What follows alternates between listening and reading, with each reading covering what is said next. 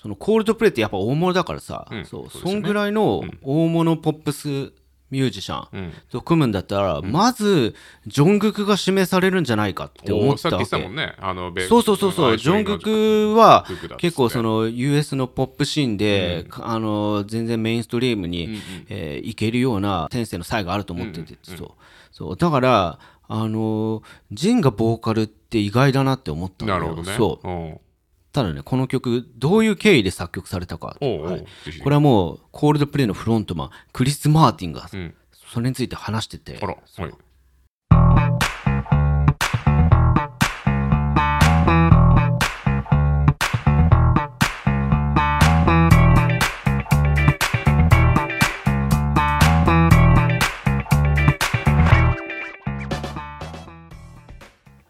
お聴きいただきありがとうございます。ヒップホップ初心者からヒップホップ好きまで楽しめる音楽トーク番組3時のヒップホップパーソナリティのヒロです。よ春です。ろしくお願いしおま願いす。します。はい、えー本日はね、はい。 BTS についおてー話していきたいと思います。はい、久々に。ははい。い、先日 BTS の長兄ジンヒョンがね、うん近いうちに徴兵に応じるとあ、そうですね。事務所からら発表がありました。うんうんはい、でジンを皮切りに、うんシュガー RM、J−HOPE と、えー年の順で軍役についていくということが発表されたんですね、うん。うん。でかつグループとしての活動再開は2025年を見ていると、うんうんうんこれはもう事務所が公式発表したんですね、うんうんはい。で、まあ、なので、今年なんとなくね、その、6月に、プルーフというアルバムがリリースされたあたりから、そうですねみんななんとなく予感はしてたんですけれども、BTS としての活動は、今年が一区切りとうん。うんうん。なるんですね。んそう。で、なんかそれに備えてか、今年は去年までに比べて、各メンバーのソロリリース、すごく多かったそとうですねうん思います。んなので、彼らの2022年の音楽活動、これをちょっと時系列でね、おいいですね振り返っていきたいと思いまして、お願いしますはい、はいちょっとそれを言っていきますね。はい、ありがとうございます。では、はい BTS2022 年音楽活動ヒステリー、はい。音楽活動ヒストリー。はい。えーまずね、3月18日、シュガがジュースワールドのミックステープに客演で参加しました。うんうんはい。えージュースワールドというのは、2019年に惜しくも亡くなってしまった US の伝説的なラッパーの方ですね。はい。なんか、本当に亡くなった時ね、21歳だったんですよ。若いね。そう。そのと21歳で亡くなった時にすでにもうレジェンドぐらいいのやそういうことだよね活躍を見せてたんですね、ジュースワールドは。すごいねそう。だから本当にまあ俺も例に漏れず、世界中のヒップホップファンが本当に涙したんですよね。そうで、えージュースワールドと BTS っていうのは実は以前コラボがあったんだよね。そう。えーまあ、だからその縁でシュガーが、えーそのジュースワールドの遺作になるほどね参加した、うそうんジュースワールドは遺作がすげえ出てくるからねそうこれが最後かなってさすがに思ったんだよ今年の頭の遺作でそう、この前また出てたよ、へえ、どんどん見つか るんだ。へえ。すごいね。なんでなんだっていうおー確かに。なんでこう、あこうちょろちょろちょろちょろ出てくるんだろうね。 まあだからやっぱそのプロモーターがちょっとずつお金をなんとなく稼いでんだろうね。おー まあなるほど、そういうのもありますと。はいはい。はい、そして、えーまはいたはい続く4月29日、 4月うんはい、シュガーが、えーサイの新婦、うんサイナインスのリード曲、ザットザットに参加。なるほど。うん。これは印象的でしたね、本当にもうマジで名曲だったんで、んうんうんはい、で「サイ」ってリリースのたびに話題にやっぱなるんですよ、本当にあのー韓国でね一番再生されてる、はいあのーアーティストなんで、はい、ただ「サイ」BTS メンバーとコラボしたのは今回が初だと思いますあ、ねそうなんですね。うんへうん、ーだと思うんだよな、だよね いやちょっとおそらくそうだと思いますはいはい。はい。で、まあ、ざっとざっとね、やっぱりそのダンスとかも特徴的でさ、結構みんなこぞってカバーしている人が多かったけど、僕がやっぱ一番印象に残ったのは、オリラジの中田あっちゃんのカバーでしたあね。っちゃんやってたんだ。あでもね、これめっちゃ気合入っててさ本当、そううん、あの衣装とかも合わせてるし、んうんあのバックダンサー、うん。あのもう大勢入れてて、そうーあの横浜の赤レンガ倉庫だっけマジいやあじゃそああれこあそこの真ん前ぐらいのところで多分、へえー撮影したと思うんですけどなんかレディオフィッシュみたいな感じですああ、そうそう、フィッシュボーイフのィッシュボーイかそう弟とうんやさっ、てたんだそう、そう、弟が主ガ役やってへて、ーそういや。そこは、あの、慎吾じゃないんかいって、めっちゃ思った マジで。そう。まあねいやそそれこそさ、だ本から作そだものん、ねフィッシュフィッシュボーイの人はねそう、うんあの、レディオフィッシュだっけうんレディオフィッシュそう。だから、なんだっけ、あの曲、なかった。えーなかったパーフェクトヒューマンねあ、そううん。パーフェクトヒューマンが、もうそのサイとビッグバンの、ファンタスティック・ベイビーを足して2だってやつってずっと言われてたんだよ。そうなるほどなるほどだから確かにそうだからやっぱ意識的なんだよねだからやっぱ中田あっちゃん久々に自分が最悪をまたやったわけなんだけどさ、そうだったらまたレディオフィッシュ見たかったなってそう 俺めっちゃ期待したんだけどさあんたかいって感じだったなねんか弟くんかいってまあそうなのかななか俺なだかからその、うんあ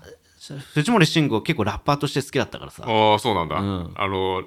俺パーフェクトヒューマン以外のラップの聞いたことないけどいや、実はね、うんいろいろめっちゃいい曲あんだよ。あの、あそうなのああのなんで知ってんパのーフェクトヒューマンがのアルバム収録されて る、あ収録されてるアルバムに、そうめっちゃいい曲あんだよ。へえ知らなかった、知ってる人いんのか なそれ王様のブランチ以外の藤森さんのそのラップの才能っていうのはやっぱ知ってる人いんのかな確かにラップ続けてほしかったけどな。うんへええちょっと聞いてみよう気になるわ、はい、で、えーっと、あの、で、なんかサイっていう男の人気、やっぱりすごいなって思ったことがあって、サイってすごいねな長いねいやてかね、なんなのあれ、あれただのおじさんじゃないですかっていう思うけどね見かけは。うなんであんな、あの人があんなにっていう。んうんその、YouTube で、うんあの、サイのライブを見たことあるんですけど、あの、で、しかもこのザッツザッとやってたのよ。そう。で、なんかね、あの、もう会場がすめっちゃでかかった。野外アリーナぐらやばい。いそう。で、異様に盛り上がってんのやばよ。観客の人たちが。そうそうそうそう。だからもうサイの時点でめっちゃみんな上がってんのに、ラップの瞬間にシュガーがサプライズ出演したの。やばいね そう。すごかったやの。ばいよも う今年見たライブで一番盛り上があってマジた。そう。とんでもないことになってました。あーでもサイ確かにさおじさんじゃんと思う思うしミュージックビデオ見るたびになんかボリウッド映画みたいだなって思う時はあ、まさに、ぼまさに、まさに、本当にそうだよ。思うけど多分ライブ行ったらガチ盛り上がるんだろうなっていうのはすごい感じるとかまあまあ、確かにうん確かに確かに確かに。なるほどね、だから、もし DJ オズマに音楽的才能がもっとあったら、 あんな感じになってたんなだるな。ほどね結構、やっぱサイは音楽いいですからね。ああそうなんですねなるほどなるほどということで、はいえー続く6月10日、BTS、プルーフをリリース。うんうんはいそうですね6月えーそうですね、6月10日に BTS がアンソロジーアルバム、プルフォーリリースして、で、この作品については結構しっかりあの語ってるんだけど、これがね、あの、パンモゴストさんにお邪魔した時に、そうですねそう向こうの番組で BTS 会を撮って、その時に結構話してんだよね、そうでししたっかりそうでしたうんだからよかったらそれ超聴いてほしいなって思って、はいそうそう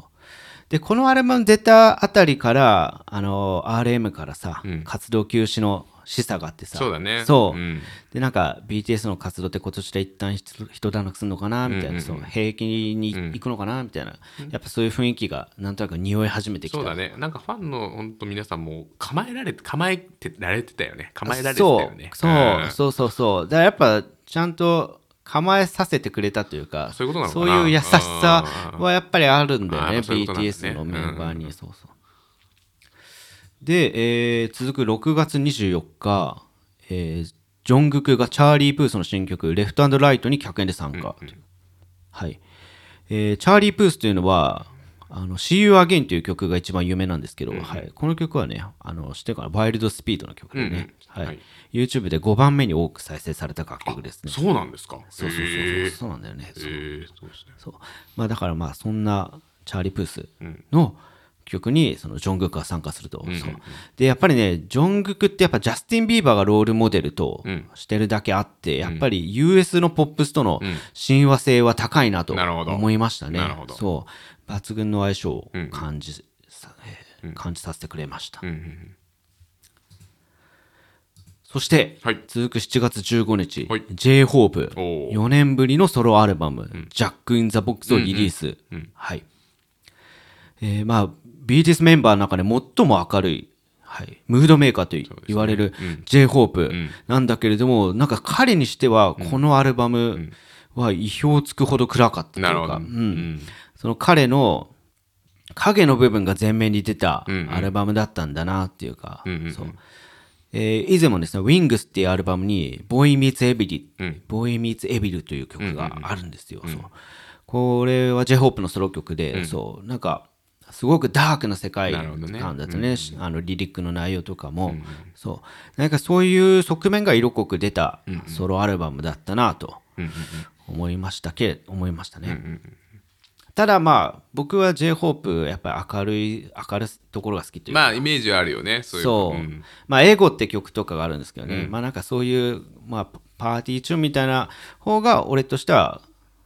そう好きだったなとは思いましたね本人のやりたい方向性なんですかね。そういう。まあいろいろ模索はしてるんでしょうねなるほどねそうまあ、確かにそのジョン J−HOPE のその前のソロアルバム、もうそんなめっちゃ明るいって感じでもなかったというか、うんなるほどねそうそうそうそうそう、だからソロでやるとそうだねそういう表現もするんだなっていう感じがね、なるほど。えー続く8月5日、はいえーベニー・ブランコの新曲「バッド・ディシジョンズ」に BTS が参加、うんはい、で BTS というクレジットになってますが、参加したのはジン、V、ジミン、ジョングクのボーカル4人だったんですよねっていう、はいえーベニー・ブランコはアメリカの作曲家兼プロデューサーですね。ジャスティン・ビーバー、マルーン5、エロ・シーラン、カニエ・ベストと名だたるアーティストとヒットを共作してきた、すごいね。はい、超大物なんですね。そうそうで、このベニー・ブランコが結構ね、かつて、かねてから BTS ファンを公言していたと。あ、そうなんだ。そうらしいですねもともと公言してたんですね。そう、そううん。で、BTS サイドがベニー・ブランコにリミックスをまず依頼したんでね、っていうそうそう。まあ、そういうのが縁で、えー今度はベニー側からの、えーフィーチャリングのお誘いだったという。うん話ですなるほど。すごいな。引く手あまたですね。いや、でも、だからすごいよなっていう、もう BTS のね、もう本当にトップオブトップだね。うん。本当に、うん、もう US のポップスの一番上のところ、一う番ん。上のところであの堂々と仕事ができるっていうそう,、そういうタレントになってるっていうことなんですけど、うんというところなんですが続きましてはい。 9月1日、RM がバーミングタイガーの楽曲「セクシーヌキム」に参加。うんうん。はい、えバーミングタイガーってねもう本当俺も名前知らなかったぐらいこれめっちゃインディーズな人たちだと思うんだよ、へえそうあのだ韓国のミュージックコレクティブらしいんですね、うんうんうんでコレクティブっていうのは、うんまあ、とどのつまり音楽集団なるほどね。みたいなもんですわ、そうだからそのそのラッパー、うん。が所属してんだけど、ラッパー以外だとまあ DJ だったり、トラックメーカはいはいー、映像監督はいはい、クリエイティブディレクターみたいはいはいはいな、まあそういう、まあ、裏方の人も含めて、はい。そういう集団になってるみたいな。へえ。まあ、なるほどね日本でもエンイエンタウンっていうね、うんうんはい、あのラップクルーのとかそういうか感じだし、うんうんあとシラップ、うんえーもうあのーソウルフレックスっていう、うんうんうんはい、ミュージックコレクティブに参加してますね、うんなるほどなるほどはい、ただねこのバーミングタイガーは全然有名な人たちでも何でもないと思うんですね、そう結構割とインディーズな立ち位置で活動されてる方だと思うんですよ、そうでやっぱりねめっちゃ気になったんだよねなんで RM 参加したのかないや本当だよねそうそうそうそうそうそうそうそしたらね実はねバーミングタイガーの中心人物であるんサン・ヨーンかな、うんうんって人が BTS のプロデューサー、シュープリームボーイうん。うん。と大学時代の同期だったおお。そうなるほど。らしいんですよ結構アナログな。それちゃんと関係があるんですね。そうだねそうまあだからあのーラッパー仲間だったってことなんですよなねるほどねうんそうだからシュープリームボーイ自体でその RM との進行はスタートしたらしいんですよ、へーそうまあ、そういう縁がきっかけで楽曲での共演に発展したえという、ー、でもそれで RM 出ちゃうのもなんかすごいけどね身軽というかいやそうだそっからな感じしますけねどねでやでもなんかややっぱりそのリスペクトがあったのかなとバーミンなるほグどタイガーにそう、なるほあどのねね実際この曲めちゃめちゃかっこいいんだよあそうなんだえーいいなただ、かなりコアな音楽集団だから、やっぱ BTS の音楽期待して聞くとおって面なる食らう よそっかじゃあ RM 本人もあすげえかっけえと思って一緒にやろうってなじゃないかなっあーてそうそうそうそうそうなるほどねはいはい、えー続くはい9月22日、うんうんえー J−HOPE がクラッシュの新曲、ラッシュアワーに参加、うんうんうんはいえーあのねこの、まあ、クラッシュは実はね前回事故の話をした時にちょっとだけ紹介したことがあってそう,、そうそうそうあの事故そしてディーンと仲良くて結構一緒に音楽をさ、作曲してたそうすごい才能ある R&B 歌手の人なんですけど、そうであの、まあ、今はね k p o p ファンにとってはやはりジョイの彼氏としてやはり有名なクラッシュなんだけど、ああそうそうなんですそねうそうそうそうそうあれ忘れてたわここなんか俺はクラッシュの話するために絶対ジョイの彼氏って紹介してんだけどそうしてたな 前回はなあーなるほどねそのクラッシュさんと共演されたってことなんですねそうそうそうそうそうそうそうそうまあだからくそうなんだよねでだからその先に話した、まあ、J−HOPE のそれはまあちょっと暗かったけど、このラッシュアワーはもう J−HOPE の陽気さもバリバリ全面的あそうなんだそうイメージ通りの楽曲でだからそのだからみんな思ったんじゃないかなクラッシュよくやってくれたと、なるほホどねビーファンは特にねあーそう引き出してくれた聞きたかったそう、J−HOPE のあの、あのね陽気なあの姿、はいみんなクラッシュに感謝してると思いますねやっぱ陽気なジョープが見たいとそう あそうでダンスが可愛いんですね、だから結構みんな TikTok でカバーしてるんですけどなるほどねそうそうででねなんかねその今回クラッシュ、うん結構意識的に TikTok でバズらせれば、楽曲が結構売れると、まあ、それこそ J−HOPE も積もるぐらいの、はいはいはいあの気合の入れようだから、相当ねいろいろ計算してるのか、結構クラッシュが踊ってんだよそのおー TikTok ででクラッシュって多分ダンサーとしてのキャリアはなかったと思うんだよね、そうなんか踊ってるの初めて見た しなんか逆にちょっとびっくりしたというかそうーでもうそう流事行らせ故には行ってんだわかるよっていう、んそう、事故はもともとアイドルだからさ、うんそう、クラッシュこんな踊るんだって思ったっていう、そう、ただこれが面白いのは結構ね様になって踊れてあそうなんる、だへえすごいねあの才能あるんだね才能あるのかへ、えそう、なんか、ただその素人でもうん結構いい感じで踊れるような、よくできたダンスなんじゃないまかあとそうだよね TikTok でこうバイラルさせたいんだったあらまさそにうそうそうそうそうそうそう、やっぱそういうことも考えてさ、ん作られた振り付けなんだなって思って、そうこれを振り付けしたのが j ホープだったらこんなできた話じゃないなすってご思っいねて、そそんなこともできるのそんなゲ熱ート心もできるのにそう探したんだよっていう、そうで j ホープってよく振り付けすんじゃうんん、うんうんそうだねうんわからなか分ったからなかったんだ誰 誰こだれこれのダンス作った 人誰なんだっつって大体最近ね、ダンサーねコレオグラフィーあのなんとなく、これね、やりま名した前出るけどさ、うん誰っていううんでヒロさん的にはやりやすくもこうちょっと様になるいや、そうそうそいいう。感じいのダやンス、もう100点のダンスっていうへーか、そう。そう、これはクラッシュの、ラッシュはもう結構、あのークラッシュの曲の中ではかなりいい売り上げを、なるしたとほど思うんねですけどへそうーちなみにクラッシュで一番有名な曲なんだと思うなんだまあ俺これじゃないかと思ってるのがあって、う実はあの、トッケビのテーマソングってクラッシュだったんだあよれねとって。えそうなのそうそうそうそう。意外なんだけど最近トッケビをちゃんとこう見てて、うんそう。あ、そういえばこれクラッシュかって思ってさ。えマジでそうそうそうそう。えすごいやつなんだよねっていう。へえはいビューティフルかなあ、そうそうそうそうそマうジそあうそう。そうなんだ聞いたことあると思うよ。あるあビるューティフうルうんんあそうなんだそう、聞いたらね、あ、これかっていう。へえこの人かってなると思うんですね。トッケビみたいなやつにもやってるんだなんか曲提供してんだへえすごいねああ、でも結構さ、韓国の歌手ってさ、OST によく参加するよねっていう。ああなんか言われてみたらそうかもそう、なんかん BTS のメンバーもさう、んソロ出たって思ったら OST かみたいな。確かに確かにあー結構あと少女時代のテオも OST の女王って呼ばれてた 一時期へえそうなんだじゃあ結構知らない間に結構聞いてるかもねあああると思うよそういうそうそうそうそうそうそうそうドラマを聞いてたら特にねってあドラマを見てたら特にねっていうそうそうそうそうでは次がね、はいよいよ最後になります、はい10月28日はいジンがソロ曲「アストロノート」をリリースそう、はい今日聞くとき聞いてましたねおうんきどうでしたかなんかライそれねライブどっかのライブでやってる動画ああそうだね BTS の公式から上がってるやつそうそうそうそうそうそうえどうだったかななんか壮大というか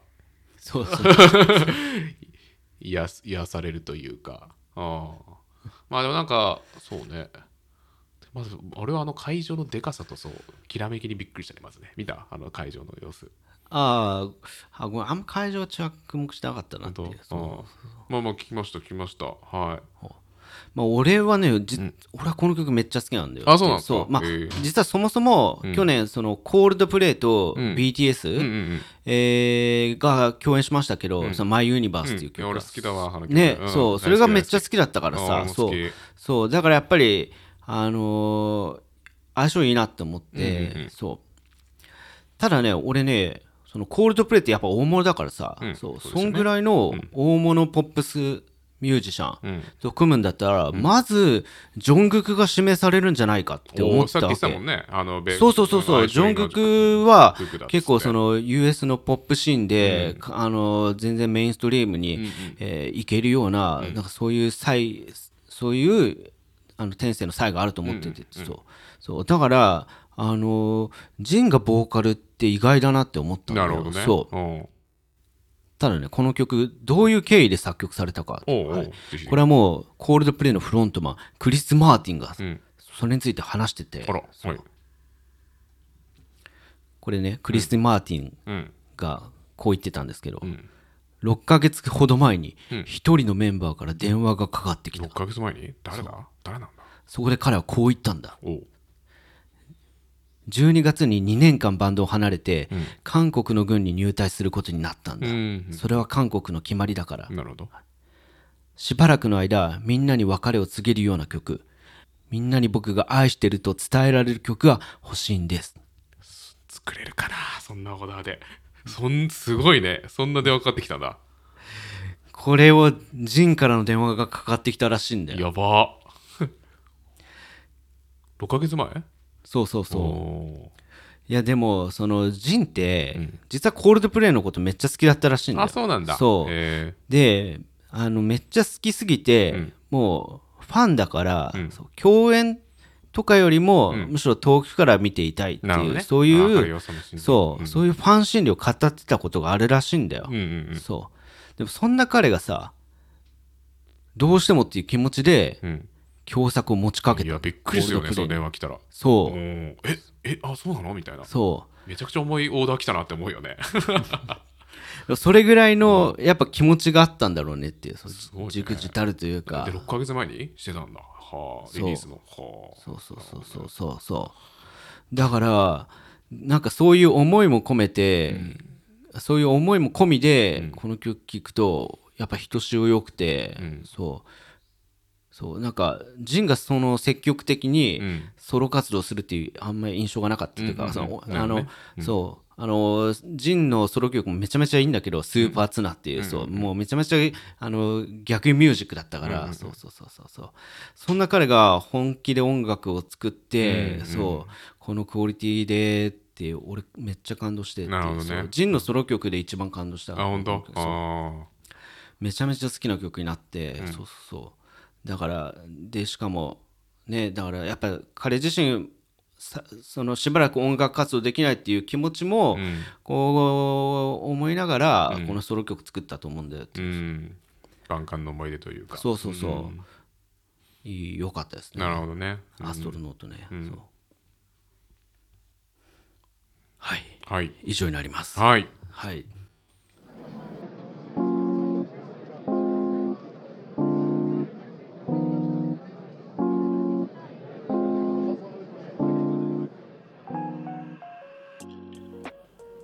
なんかこうやって見ると